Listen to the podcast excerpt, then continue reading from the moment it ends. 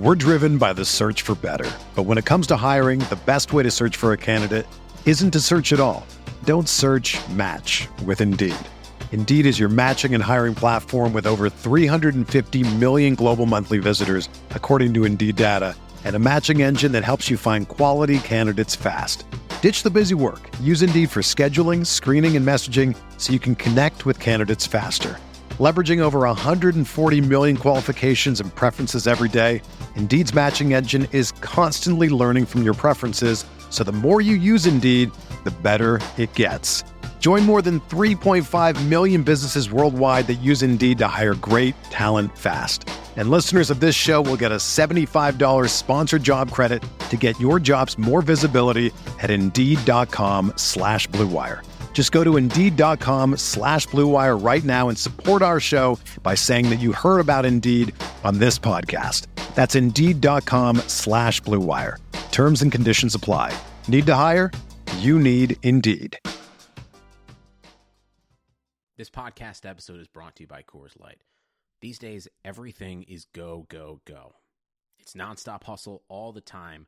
Work, friends, family expect you to be on 24/7. Well, sometimes you just need to reach for a Coors Light because it's made to chill. Coors Light is cold lagered, cold filtered, and cold packaged. It's as crisp and refreshing as the Colorado Rockies. It is literally made to chill. Coors Light is the one I choose when I need to unwind. So when you want to hit reset, reach for the beer that's made to chill. Get Coors Light in the new look delivered straight to your door with Drizzly or Instacart. Celebrate responsibly. Coors Brewing Company, Golden, Colorado. The NBA is back. Where else can a city this loud be this slept on? And 30 feet is still in range. Where else is history still in the making? The NBA, only here. Season begins December 22nd on ABC, ESPN, TNT, and NBA TV. Support for Rams Talk Radio comes from Manscaped, who is the best in men's below-the-belt grooming. Manscaped offers precision-engineered tools for your family jewels. It's time to gear up and get yourself the gift of shaving this holiday season.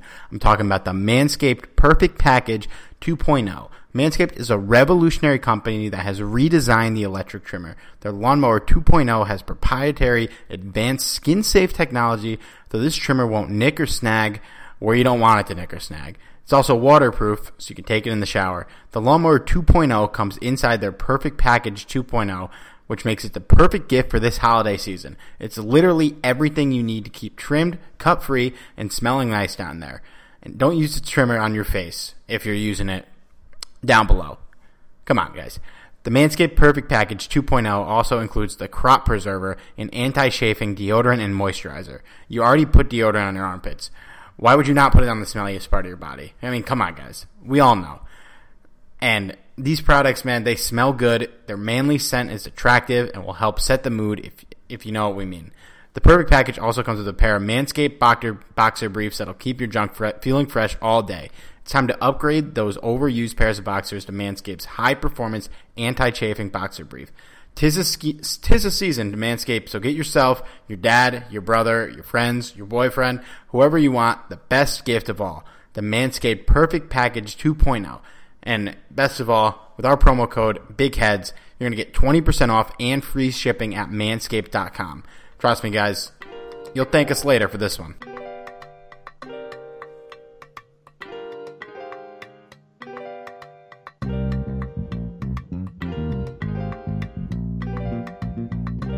Tell Sean Payton, keep talking that we going to see him soon. You feel me?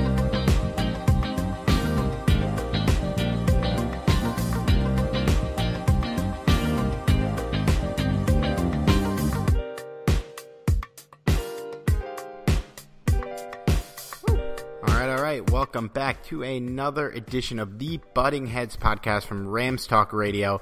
I'm Steve Ribeiro. I'm a writer for USA Today's Rams Wire. With me, as always, is Johnny Gomez, managing editor at ramstalk.com. Johnny, we're back. We finally won a game again. It had felt like so long because of our bye week. How's it going? You know what, man? It's feeling pretty good after that victory. I know that the Chicago Bears aren't the same Chicago Bears team that the Rams played last year, but this was not a team to take very lightly, and evidence was this game. It was a hard-fought game, as we were both expecting, and I'm elated as to, you know, how the Rams were able to win this game. And I have to pat myself on the back there, because I said the team that scores 2 touchdowns will be the team that wins. And that so happens to be the case. I didn't think we'd score 2 touchdowns. I predicted us to lose as a result. And hey, I'm always happy to be wrong when it comes to getting the Rams to victory. Too. What would you say? I'm happy for you to be wrong, too. Yeah. You know what? I can handle it when I'm wrong. It's all good. And, of course, guys, please don't forget, like, subscribe, give us a 5-star review wherever you're listening to our podcast. We're everywhere. If we're not somewhere and you want us there, let us know, and we'll get there. And, of course, check out our other shows on the feed, Rams Talk Radio and Rams Uncensored and Rampage Radio. Also, I am in a new location for my recording, and I have a little bit of an echo, I believe. I will figure that out later, but I don't know what the best spot is to record in this apartment right now. So we're going to echo it up. You're going to hear my beautiful voice twice. But, yeah, dude, let's talk about this game. 17-7, the Rams win.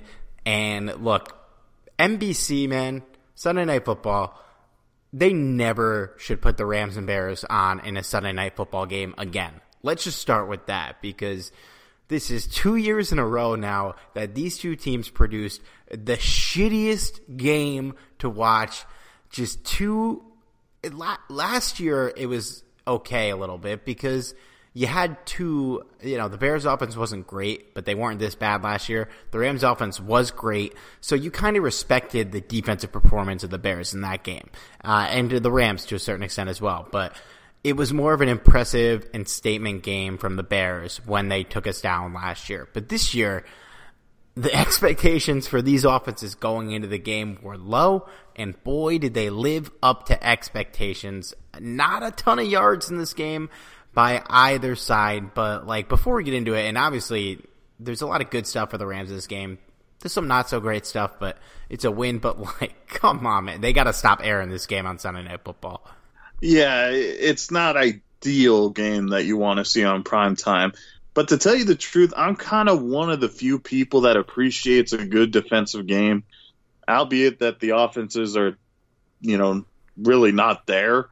But I have to say I enjoyed watching a defensive matchup. I'd much rather have like a, you know, a game that has defense as opposed to a game that has no defense. But I would still like to see at least some form of offense, which there was very few and far in between in this game. So I get what you're saying, but I also love defense, so but like, humor me there. But like tonight, like this game, I think it was a great defensive performance by the Rams, I guess. But like, do we even consider this a great defensive performance for the Bears? I mean, first play of the game, they forced a fumble on Todd Gurley. That was an excellent play. Kudos to them. But other than that, like, not a ton to write home about Bears defense-wise. The interception was handed to them. They should have had 2, but Kyle Fuller dropped what probably would have been a pick 6. I don't know, man. I feel like offensively, if we were a little sharper, we would have scored a lot more points in this game, and we shot ourselves in the foot a couple times and took points off the board. I wouldn't necessarily say that Bears defense played bad in this game, but like they didn't play that great. No, I hear what you're saying, and to an extent you're absolutely correct, because you know there's a reason why the Rams didn't play that well, and it oddly enough wasn't because of the offensive line, which we'll get to later. It was primarily because they were actually short of weapons. Yeah, that's something I wasn't expecting to say this year at all. You know, this is we knew going into this game that Brandon Cooks was not going to be a factor, which was unfortunate, and that is never easy to replace a Brandon Cooks. But then, like literally hours before the game, we find out that Robert Woods is not being involved in this game either for undisclosed reasons. So it's all we know is really it was a personal matter, and that just sucks at that point, because then you know, Cooper Kupp, who's supposed to be your, you know, your slot guy, is now your number one receiver, which, you know, Cooper Kupp can certainly be a number one receiver. But when you have weapons like Cooks and Woods gone, that's hard to replace. Then you have Reynolds, who's basically your number two guy. And then behind that, you have to rely on guys like Mike Thomas, who had a catch and then had a disappointing drop. His first catch since 2017 he had in this game. Yikes. Yeah. So that says a lot right there.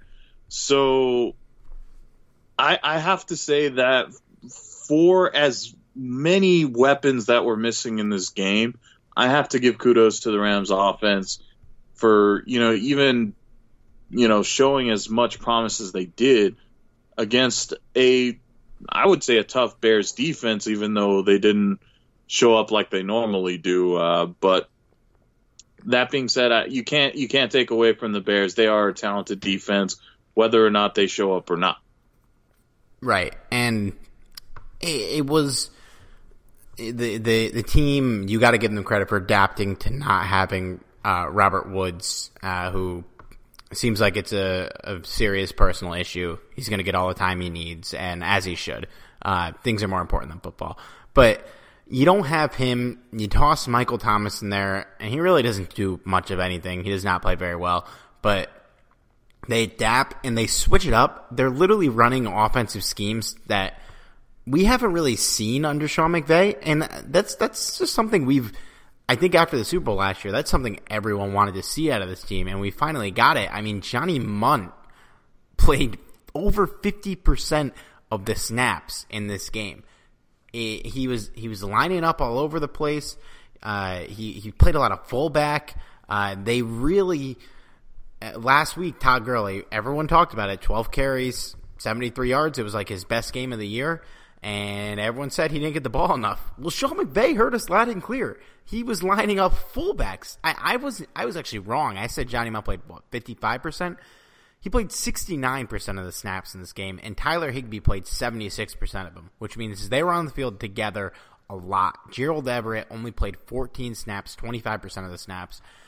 The Rams, they made it a point to come out and run the ball, and I will give both McVay and Gurley credit, too. He fumbles on the first play.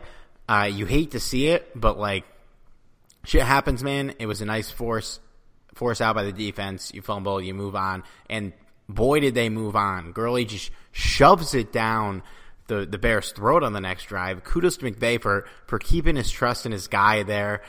Kudos to Gurley for not getting, you know, unsettled by that fumble and just keeps doing what he's doing. And I believe that was a drive that ended in the Jared Goff pick, which was a miserable interception, and we were in field goal range. That was points on the board. There was absolutely no reason to throw that pass. But we finally got the game where the Rams just gave Todd Gurley the ball a shitload of times. It slowed down a little bit later in the game. But overall, man, it was a great performance. And I commend Gurley for running as hard as he did. And I commend McVay for, you know, going with these schemes and actually sticking to it and committing to running the ball like he did in this game, because he loves to not run the football. And for him to only throw the ball 18 times in this game, it was exactly what we needed to get this victory, considering the receivers that were out, the team that we're playing, and the quarterback that we're playing with right now. Yeah, absolutely. As far as McVay goes, I was really panicked when I saw that Gurley fumbles on the first drive. I was like, that just means that McVay's going to, you know, pass the ball for like 70 times in this game, you know. I was just so worried that we're going to go back into this cycle of, you know, just pass. And, you know, with Jared Goff not being Goff-like this year, it just made me worried that this was going to be a long game. And like you said, kudos to McVay for sticking with the run, because let's be honest, it's not easy to stick to something when things don't go your way right away. So, and then, you know, Gurley too, he kept at it, and even he made a comment after the game saying that he felt like the old Todd Gurley. You know, the knees didn't bother him, and it was very clear that the knees weren't bothering him because, I mean, he got up every time. You know, he was running through. He wasn't just kind of going through the motions. He looked like old school Todd Gurley, which is something that we sincerely missed. We talked a little bit about that last week, how it looked like he was trying to emerge into the old school Todd Gurley. And, you know, it's hard for any running back to get in a rhythm, especially if you're so used to being a bell cow. And then at the end of the day, you only have, like, you know, 12 carries in a game. It's hard, especially for a running back like Todd Gurley, because he is that type of running back where you need to get into a rhythm to establish some sort of dominance. And I'm thinking a lot of teams in the league are starting to see that. And it's not even just the Rams. Like a good example of that is the team just down the road, the Los Angeles Chargers. They are trying to find a balance there with Eckler and Ingram. Gordon. I'm sorry. Wrong, I said Melvin. Ingram. Wrong Melvin. So there you go. You have, you know, teams like that. It's becoming a struggle because now you are you're devaluing the running back position, but at the same time you have these so many talented running backs that you can't really properly use because you're not giving them a chance to get into that flow. So I'm thinking we're starting to see the negative sides of going by committee, unless you absolutely have to when you have nothing but, you know, terrible running backs. But in this case, you have what could potentially be one of the best running backs in the league in Todd Gurley, and we saw proof of that, you know, this past Sunday. So I was extremely happy with what I saw at Todd Gurley, and I hope that we continue to do that because it's very obvious that's the way the Rams offense is structured. It is to run the football, and then also it's supposed to be complemented with a really talented passing attack. And I think once we get that balance that we had last season, and for whatever reason has been lacking this season, this is going to be a scary offense once again. I don't think we're ever going to get the Todd Gurley we had last season, this season, in terms of the usage, the production, the whole 9 yards. But the Todd Gurley we had last night and have had for the last 2 weeks, you feed that guy and you can win with him. And with the way Jared Goff is playing right now, you turn this into a Todd Gurley-centered offense. And we saw it last night when it was a play that got called back due to illegal formation, which, like, I mean, fucking come on, man.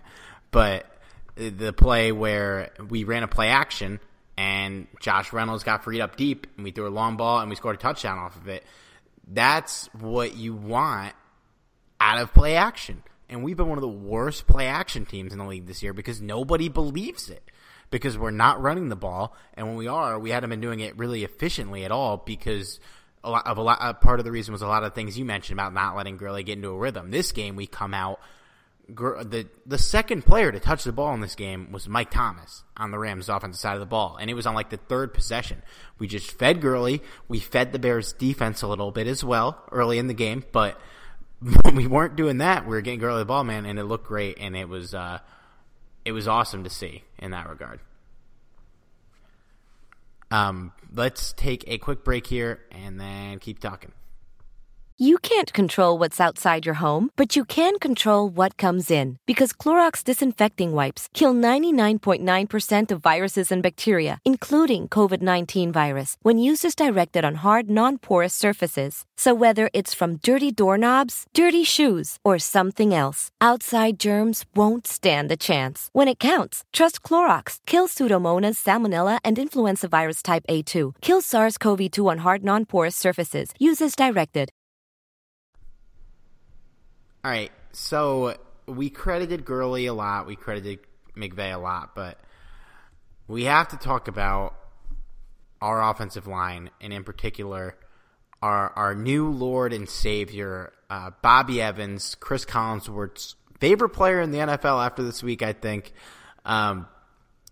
If you've been listening to this podcast, if you follow me on Twitter, if you've read my writing this year, for the last 11 weeks, all I've been doing really is shitting on the Rams offensive line because they've deserved it, because they've been terrible, because the people who put this line together and trusted it did not do a good job. And then we come into this game without three starters, including Joe Noteboom. Obviously, Brian Allen, Rob Havenstein are the fresh injuries. And we were just praying for Jared Goff's health. And we put in Austin Corbett at guard. Austin Bly slides to center. Bobby Evans comes in at tackle. David Edwards at right guard. And Jared Goff doesn't get sacked. It's the best performance from the offensive line we've had all year. I don't even think it's particularly close in that regard. I mean, this was the game that they needed to have all around. And my God, man, Bobby Evans played great, matched up against Khalil Mack. I mean, did not look like a guy who had played three snaps all year. This was the best game we've had from a right tackle all season. And that's, yes, that's me throwing shade. I'll do it in the light too. Bobby Evans looked better last night than Rob Havenstein has all year and should probably keep that job moving forward. It was just awesome to see. And even bigger picture, which might be a topic for another conversation or another podcast. We drafted two mid-round picks last year, Brian Allen and Joe Noteboom. We trusted them to be starters in this line. It did not work out so far. Allen, I don't think is going to work out. Noteboom, I think I'd be kind of surprised if he wasn't starting somewhere on the offensive line last year. And you kind of had this dilemma that Whitworth's in a contract year, Blythe's in a contract year. Havenstein was terrible and not in a contract year. You kind of wish he would have been with the way he was playing. And you were kind of screwed at offensive line. You didn't have a lot of money. You probably had to run it back with Allen and Noteboom and Havenstein. But now, if this is real with Bobby Evans, and I think we have enough evidence to know that it's real with David Edwards, that he's going to be a decent guard, things change. Things change. You have a lot more hope for the offensive line both this year and in the future if you can get – if Bobby Evans and David Edwards on that right side are real starters. And after this week, it feels like they are. I don't want to crown Bobby Evans after one game, but, like, it feels great to finally heap some praise on this offensive line because they finally deserve it after weeks of being terrible. They got some fresh blood in there. I didn't notice a lot from Austin Corbett, but when it comes to offensive line, and especially for the Rams this year, that's a good thing. But what I kind of ran it a lot there, but I'll let you give your thoughts on these guys. I mean, you pretty much said it all there. I mean, the Bobby Evans looked more than fantastic in this game, and I'm kind of with you. I don't know if I want to crown him just yet. It is only one game, and while he played very impressive against a very tough matchup against Khalil Mack, you know, Khalil Mack, whether or not he's the same Khalil Mack as last year is beside the point. This guy is someone that disrupts offenses and does it consistently. So I have to give kudos to Bobby Evans there. You know, David Edwards has far past surpassed expectations, which is really odd considering both Evans and Edwards look like shit in preseason. I'm just going to say it. Like, they really looked terrible. It was to the point where both these guys at one point during the season were inactive. Mm-hmm. How is that possible? You know, considering how much the offensive line has struggled during the regular season, how is it possible that these guys, maybe all they needed was a little bit of coaching, which I guess helps for sure, but it's like these are totally different players that we've seen in the preseason. And I don't know, man, like you made that comment about replacing Evans with Havenstein. I'm all for it, honestly. I see absolutely no reason why you need to bring back Havenstein if Bobby Evans is playing like that. I think that's just – I think that would be like the worst decision to make. The only reason I see them doing that is because we're paying Havenstein a boatload of money. Like, there's – that's one of the biggest mistakes I would say that we've made in terms of investments in players, which I don't agree with that, because he looked fine at the time we extended him, and he looked really good last year.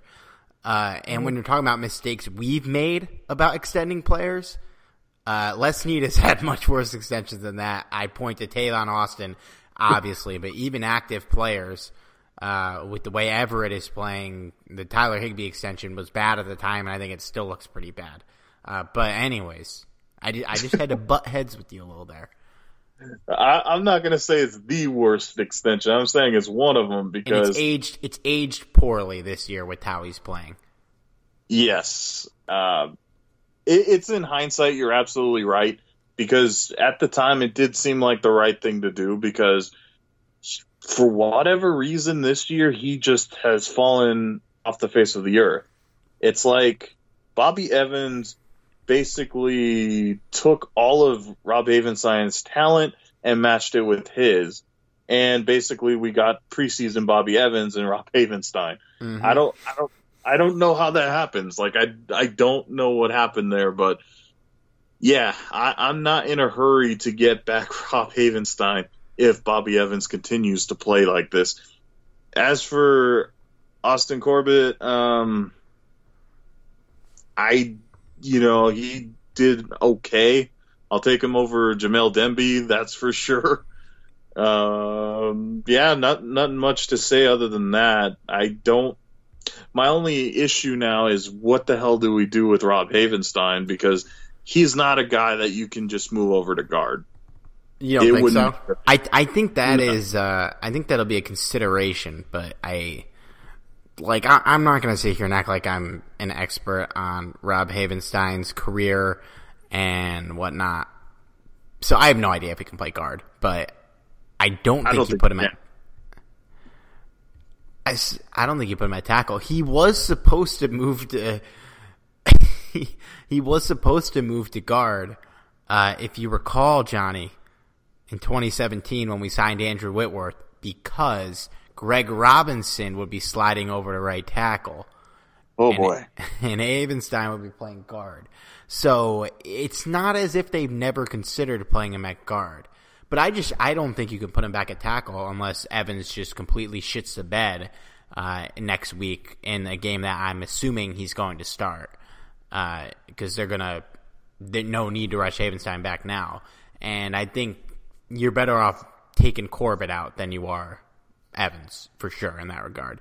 But either way, yeah, I don't know what's going to happen. I think, like, he's got that contract, but the money's not enormous. It's where, like, I think you can move that contract at the end of the year if you needed to, or you keep him on the bench, and then next season he takes over potentially a left tackle for Witt. Oof. Yeah. I don't know. Oh, man. I think I have to check my heart rate there. Yeah, we'll see. Players just slump sometime, man, too. You never know. This might just be a season thing. This might be the end of his career, but who knows? Yeah, hopefully it's, as you say, it's just him having a slump year. It happens. Hopefully that's it, but we shall see. I wouldn't be in favor of replacing him still, just because I don't see why you would do that if Bobby Evans is playing like he does. However, the offensive line will truly be tested this upcoming Monday, but we'll get to that a little bit later. Oh, yeah. And 45 minutes ago, recording this Monday night, Joe McVay said, or the Rams website put out an article, Brandon Cooks expected to play this week, Rob Havenstein probably going to be doubtful, but McVay wouldn't make any commitments. He was just saying right now he feels doubtful. So, awesome if we get Cooks back. If we don't get Havenstein back, awesome. I hate to say it, but to be honest, I definitely want to get Bobby Evans another spot and see if this was just a Jonas Gray moment, so to say, or if it's a real thing. Let's talk about Jared and how he played in this game. So, one thing to finish off on the offensive line. Now I remembered what my last thought was. I want to see how everyone plays in a game where you have to throw the ball more than 18 times because, yes, it's great that Goff didn't get sacked, but he only dropped back to pass 18 times. So I would definitely like to see it in a different situation where we're passing the ball a little bit more, but you can't act like just because they weren't passing doesn't mean they were great in run protection. Like, this wasn't one of the better running performances of the year since week one. When we kind of had our way with it against Carolina. So kudos to them. But Jared Goff in this game, he nailed Cooper Cup on that deep pass. And honestly, Cup had to slow up a little bit, but hey, it's a touchdown. I'm not going to knock him. He nailed Josh Reynolds on that would-be touchdown. He threw a great ball to Mike Thomas on the play where he dropped it. It was a tough catch for Thomas to make, but you got to think one of our top four receivers makes that catch. But other than that, man, not great. I mentioned the interception.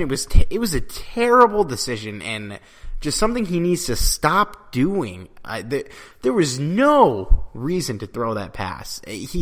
Josh Reynolds is not open. And two players might have been able to pick that pass off. And he's out of the pocket. It was second down.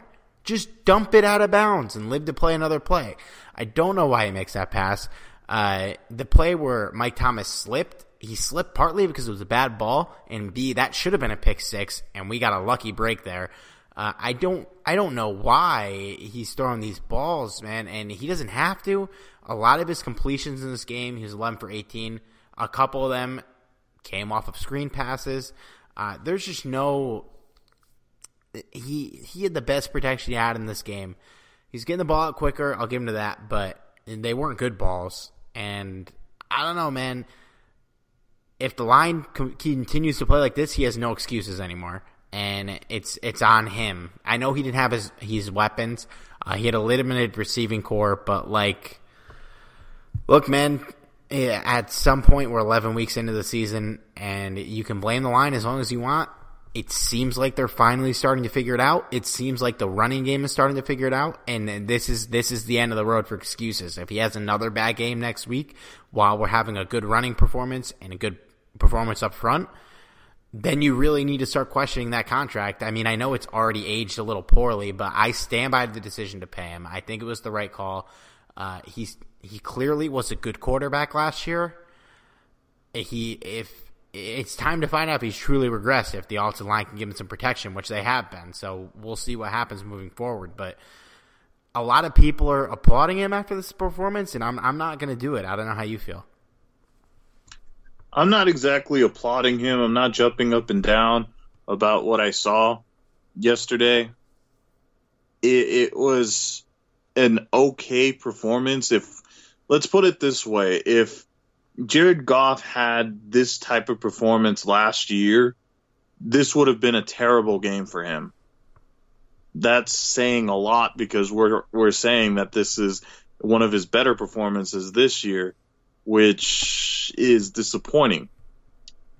That being said, I have to say one of the reasons why I'm starting to have a little bit more hope in Goff than if you were to ask me pretty much any of the previous weeks except for, against the Falcons or the Bengals is because we're starting to – I think the Rams are starting to finally find that formula that they really need in terms of getting this offense going, and it stems from being able to run the football. And I think once you have that in play – you're going to see better throws, better plays from Jared Goff. And while he made some terrible decisions, there's no doubt about that. That potential pick six is one of them. And that interception was just god awful. You know, that is something we don't need to see any more of.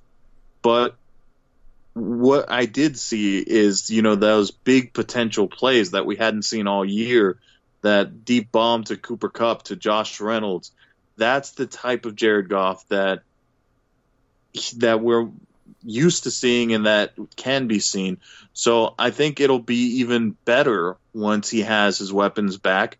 Not using that as an excuse, but let's face it, when you have weapons like Robert Woods and Brandon Cooks, life gets a lot easier, especially if you're Jared Goff. So I'm holding out hope here, and I think that it's a step in the right direction. Am I going to jump up and down about this performance? No, because there's still a long way to go as far as I'm concerned. Yeah, I think that's fair. I don't know. I wouldn't call this a step in the right direction. I would say it's more of a lateral move. You know, I don't think this impacts the season better or worse. The win is nice, but like you can't even sit here and say, well, at least he didn't turn the ball over. Well, he did turn the ball over almost twice. So like that's in a game like this when you're pretty much asking Goff to be a game manager outside of those couple of deep balls. What you want him to do is not turn the ball over. And he turned it over once, almost twice. So not what I would love to see out of him in this game. Before we get to the Ravens game, I mean, any final thoughts? You know what I want to talk about, dude? So do you remember, it was in the third quarter, or third or the fourth, I don't remember. But so we had a third down. We got to the 1 yard line. It was 4th and 1, and we chose to punt the ball. And I believe after the punt was when the Bears had that really nice drive in the second half. It was when we came out of halftime. So we come out, we have the momentum. We get to a 3rd and 1, or we get to 3rd and 3. Gurley gets 2 yards, barely gets it. It's 4th and 1, but it's a short one. And they chose to punt it from their own 37. With the way the defense was playing it, man, I hated that decision so much. I think they should have just gone for it and tried to suck the life out of the Bears. We played really conservatively offensively in this game. There was multiple short yardage. We struggled to pick up like short yardage third downs, which was disappointing. I think I saw on Twitter that we went like 1 of 8. Or something along those lines in third downs in this game. We only made 1 third down last week.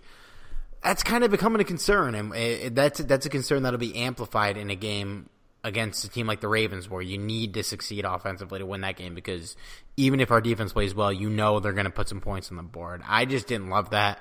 I don't know if you have any takes on that, but I just wanted to get it out there. No, I mean it certainly caught my attention because. Obviously, you want to have that ballsy Sean McVay moment where he goes for it on 4th and inches, and we didn't really see that. And I think that's more of a respect towards the Chicago Bears defense. You know, say what you will about how they performed last night. You don't want to give them the opportunity to, you know, suddenly emerge from their potential. And I think that was kind of Sean McVay's approach. I think it just kind of depends more or less the type of team we're going up against. And I think this was more or less the respect thing as opposed to, you know, let's say if they were going up against a lesser defensive team. I think it was all about respect at that point and just trying to live another day. And unfortunately at that moment, it didn't work in the Rams' favor because the Bears' offense marched down the field and scored the following drive, but didn't really end up becoming a deciding factor in this game. But I have to say, I am more like you. I would have liked to seen it happen, but I'm okay with it just because I can understand why McVay wasn't so confident, especially, you know, even though the offensive line did well, it's still a very young offensive line, and, you know, mistakes happen with a young unit. So I think the combination of a lot of things is the result that we saw there. Right. All right.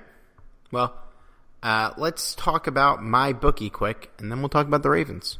Are you the type of fan that knows football so well that you can choose any game and call it?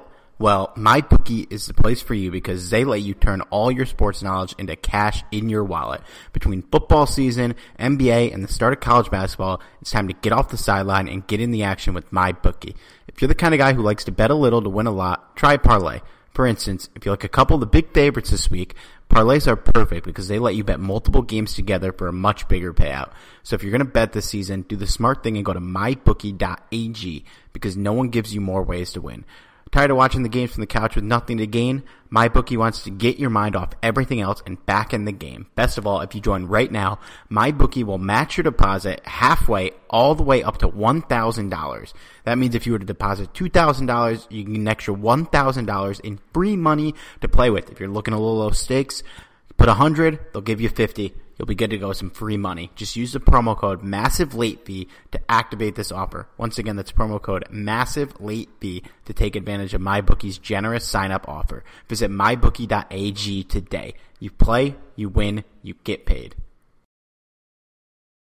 All right, so let's talk a little Baltimore. I watched pretty much this whole game on Sunday, Ravens-Texans. It was an absolute dominating statement victory for Baltimore in this game. They are about as real of a contender as you could get in the National Football League. Their offense is dominant. Lamar Jackson, he is making as good a case of any for MVP. I named Russell Wilson as my MVP recently, but I might be changing my mind, man, because Lamar, he is doing some crazy shit. On the ground, through the air, whatever he needs to do, he's doing it. They have a great rushing attack with Mark Ingram, with Lamar Jackson, Gus Edwards even getting in the mix, RG3 occasionally getting in the mix. They have a good tight end, Mark Andrews, which is someone we struggle against. Their receivers aren't frightening, so which honestly is bad for us if they don't have good receivers because we can't really. I think Jalen Ramsey can take Hollywood Brown out of the game, but it's not going to mean much because the bulk of their targets go to the tight ends. Mark Andrews mainly, and Hayden Hurst mixes in as well. But our defense really, they've been lights out for the better part of the last five games that we've played in. Obviously, we've played some bad offenses. The Bears have a bad offense. The Steelers have a bad offense. And the Bengals have a bad offense. The Falcons have been on fire since we whooped their ass. So that's a great win. And then the 49ers, that was a phenomenal defensive performance from us. Really, when you look at what the Rams have done in defenses here, outside of Tampa Bay, which was a very weird game, they played great. Carolina, Seattle put up some points against us, but Carolina has maybe the best offensive player in football right now, McCaffrey. Seattle is Seattle. They're a damn good team. But I guess what do you expect our defense to do in this matchup? It's a tough matchup, but we have great players, and we have a defense that's playing lights out right now. How do you feel going into a matchup against probably the best offense we'll face all season? You know, that's a very interesting question because I feel like the Rams defensively match up very well against the Ravens. While there's no doubt about it, you have the threat of a mobile quarterback, which is something the Rams do okay at from time to time. You know, comparing what they did with Russell Wilson this year, you know, Russell Wilson had an amazing game against the Rams, but it was still manageable. And in all due respect to the Seahawks, the Rams should have won that game. Going back to that disappointing loss there. But I don't have sour grapes. You have sour grapes. I'm not that terrified of the Ravens offense, if I'm going to be 100% honest. You know, you mentioned the receiving core not being that great, and I'd have to agree with you. I feel like the running backs, while I'm a huge Mark Ingram supporter, I don't know if he can do that well against the Rams defense. And that type of running back, I feel like the Rams have done very well pretty much all season long.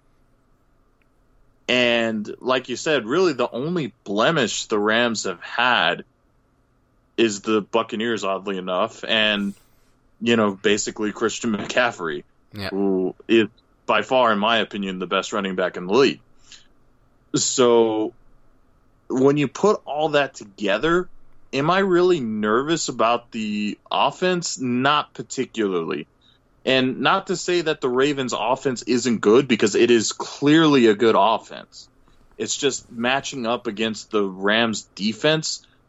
I'm a little bit confident here, just because of how well the Rams have played all year long. So, personally, where I get nervous at here isn't necessarily the defense going up against the Ravens' offense. It is the Ravens' defense going up against the Rams' offense. Am I overlooking the Ravens here, Steve? No, well, I think it's more confidence in our defense too, and that because of their weak receivers, hopefully. And look, this is not the Miami Dolphins, okay? Like, Hollywood Brown's a good receiver. And then they have some decent guy, like Willie Snead's a fine receiver. It's just so you shouldn't get beaten. Those guys shouldn't be the reason you win the game, especially against our secondary right now and how well they're playing. If you can contain Mark Andrews, which is another position we struggle against, great. I think what you want to do is have somebody on passing downs shadowing Jackson and make them beat us through the air. And look, they might be able to, because he's become a good passer, and they have guys that are capable. But that's your best chance to win, because if he's running, then I'm scared. But I'm not frightened. And I think the other side of the ball is way more interesting, because this is a Ravens pass defense who they haven't given up 300 yards through the air since Baker Mayfield beat them in Week 4. They're on a 6-game win streak, undefeated, with Marcus Peters lining up in that secondary. It is a loaded secondary with him, Jimmy Smith, Earl Thomas. I mean, those guys can ball. Peters, he can get takeaways. If Jared Goff is going to hand out interceptions like Halloween candy, you bet your ass Peters is going to take one to the house. And as much as I love Marcus Peters' pick sixes, I don't want to see one next week. So I hope that doesn't happen. But on the flip side, the run defense has been worse. They've given up over 100 yards the past 2 weeks, even to like the Bengals. So I think you got to approach this with the same strategy you had last week and make Gurley the guy that's going to win you this game. But on the flip side, I'm sure the Ravens will be preparing for that, and they're going to make Jared Goff beat us, and this is going to be a big test for him. This is a defense that, in this win streak, yeah, they played the Bengals twice, yeah, they played the Steelers, but they also played Seattle, they played New England, and they just dominated Houston and did not let Deshaun Watson do anything. I am currently sitting here sweating that I need 0.5 points in my fantasy game right now because Deshaun Watson got me 4. So that's how good of a game the Ravens had it. And this is going to be a really big test for the Rams offensively. And if they don't do anything, we are not going to sniff the playoffs, but if they can produce, even if we don't win this game, if they can produce, it'll be a good sign for us. Speaking of fantasy football, I am currently sweating also because I need Damian Williams to not score any more points because I'm up about like 7 points. It's looking good.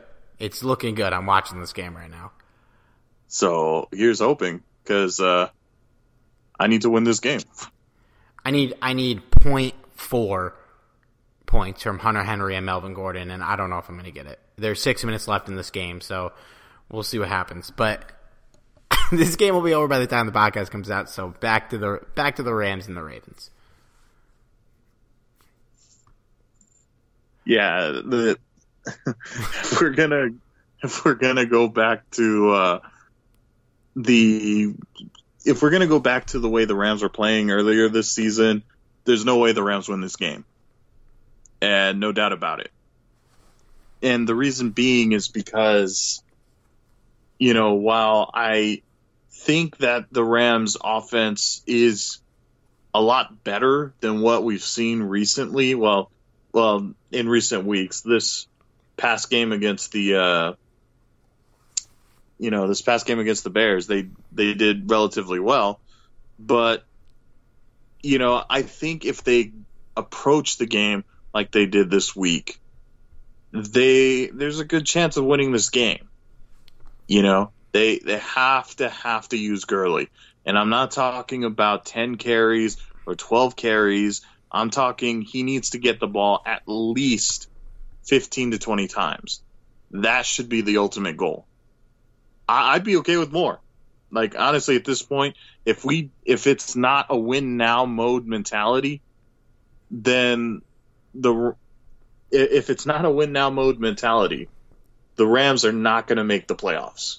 Even if they win the rest of their games, they're still not a guarantee to make the playoffs, which is absurd because that would be an amazing record and for them not to get in. But we've kind of gone through that already.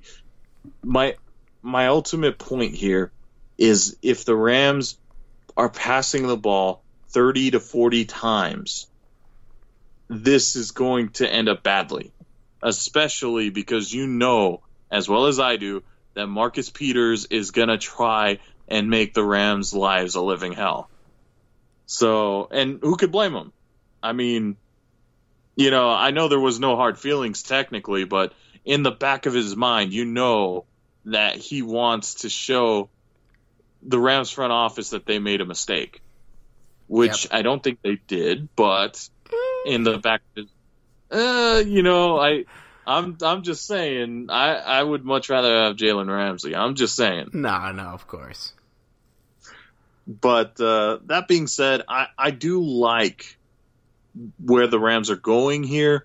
Let's just hope they continue to go down that path, because especially against the Ravens, you're going to want to run more than pass. Give me the prediction. Whew. I was actually trying to avoid this prediction because I've been kind of, you know, flip-flopping all week long as to what I think the Rams and the Ravens results are going to be. But I'm going to go the optimist route again just because it served me so well last week. I'm going to try and do the optimist route again. A very cautious optimist route, and say that the Rams end up victorious in this game and stunning the league with a 27 to 17 victory over the Baltimore Ravens. Wow, 10 points. I got 24-23 Rams. I cannot, after last week, they proved me wrong, and hey, I'm going to ride them out. And look, we're obviously both being homers and optimistic here, and the Ravens are the favorite in this game, and rightfully so. But the Rams can win this game. They have the talent to win this game. They just need the offense to produce and for Jared Goff to not turn the fucking football over, because that has cost us in a lot of games this year. And look, if we beat Pittsburgh 2 weeks ago, losing this game would really not be a big deal at all because it's a non-conference game. It won't really affect the wild card standings. It's just a loss. But now that we don't have that win, if you drop this game to Baltimore, even if you win out, you're 11-5. That the way the NFC is shaken out right now, that is not a lock whatsoever.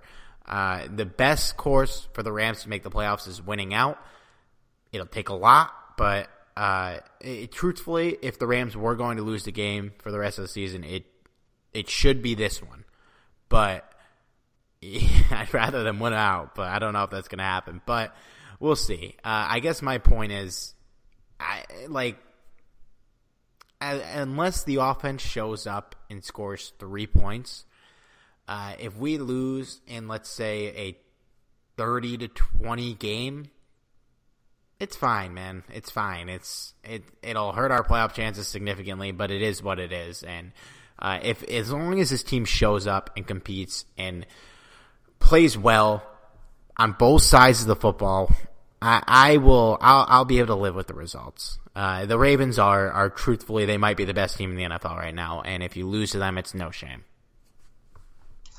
Yeah, I could definitely agree with you. This is why one of the reasons why I was kind of flip-flopping as to my decision. There was times where I was thinking I might say the Ravens beat the Rams, and I don't think anyone would fault me for that. And I think the sole reason as to why I feel like the Rams are going to win is because they are playing in Los Angeles, which to me, that makes the biggest difference. Say what you will about the fans, but you know what? I don't think it's going to – I think it'd be that much worse if you played in Baltimore where the entire stadium is going to be filled with Ravens fans. I would not have picked the Rams if this was a road game. No way. Yeah, no doubt. No doubt about it. So I'm happy with the decision, and I just hope that they prove us right, man. Yeah, that would be ideal. Oh, my God. Melvin Gordon just dropped a pass. That would have won me the game. Fucking Christ, man. Now he's going to come off the field. Okay. I'm just going to wrap up the podcast. Follow me on Twitter at Steve Robert. Oh, Jesus, they're showing the replay. Follow me at Steve Robert. He's off the field. Follow me at C. Ribeiro.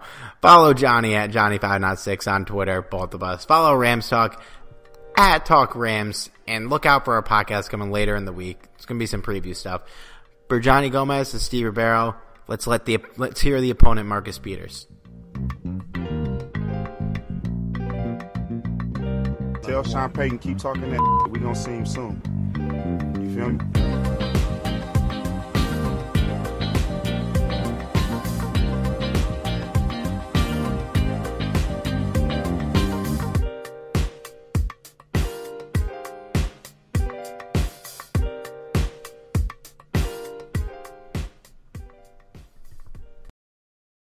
NBA is back. Where else can a city this loud be this slept on? And 30 feet is still in range. Where else is history still in the making? The NBA, only here. Season begins December 22nd on ABC, ESPN, TNT, and NBA TV. The NBA is back. Where else can a city this loud be this slept on? And 30 feet is still in range. Where else is history still in the making? The NBA, only here. Season begins December 22nd on ABC, ESPN, TNT, and NBA TV. Everyone is talking about magnesium. It's all you hear about. But why? What do we know about magnesium? Well, magnesium is the number one mineral that 75% of Americans are deficient in. If you are a woman over 35, magnesium will help you rediscover balance, energy, and vitality. Magnesium supports more than 300 enzymatic reactions in your body, including those involved in hormonal balance. From functional medicine doctors to mental well-being and female hormone experts, we all know that magnesium is the one mineral to improve all aspects of well-being and health. But which one? Magnesium Breakthrough from Bioptimizers, the trusted choice recommended by leading experts with 7 best-absorbed forms of magnesium to ensure your body receives the support it needs for overall well-being. Go to bioptimizers.com/balance today and use code BALANCE10 for 10% off. Support your journey to wellness at bioptimizers.com/balance. Magnesium Breakthrough from Bioptimizers, your foundation to optimal health and vitality.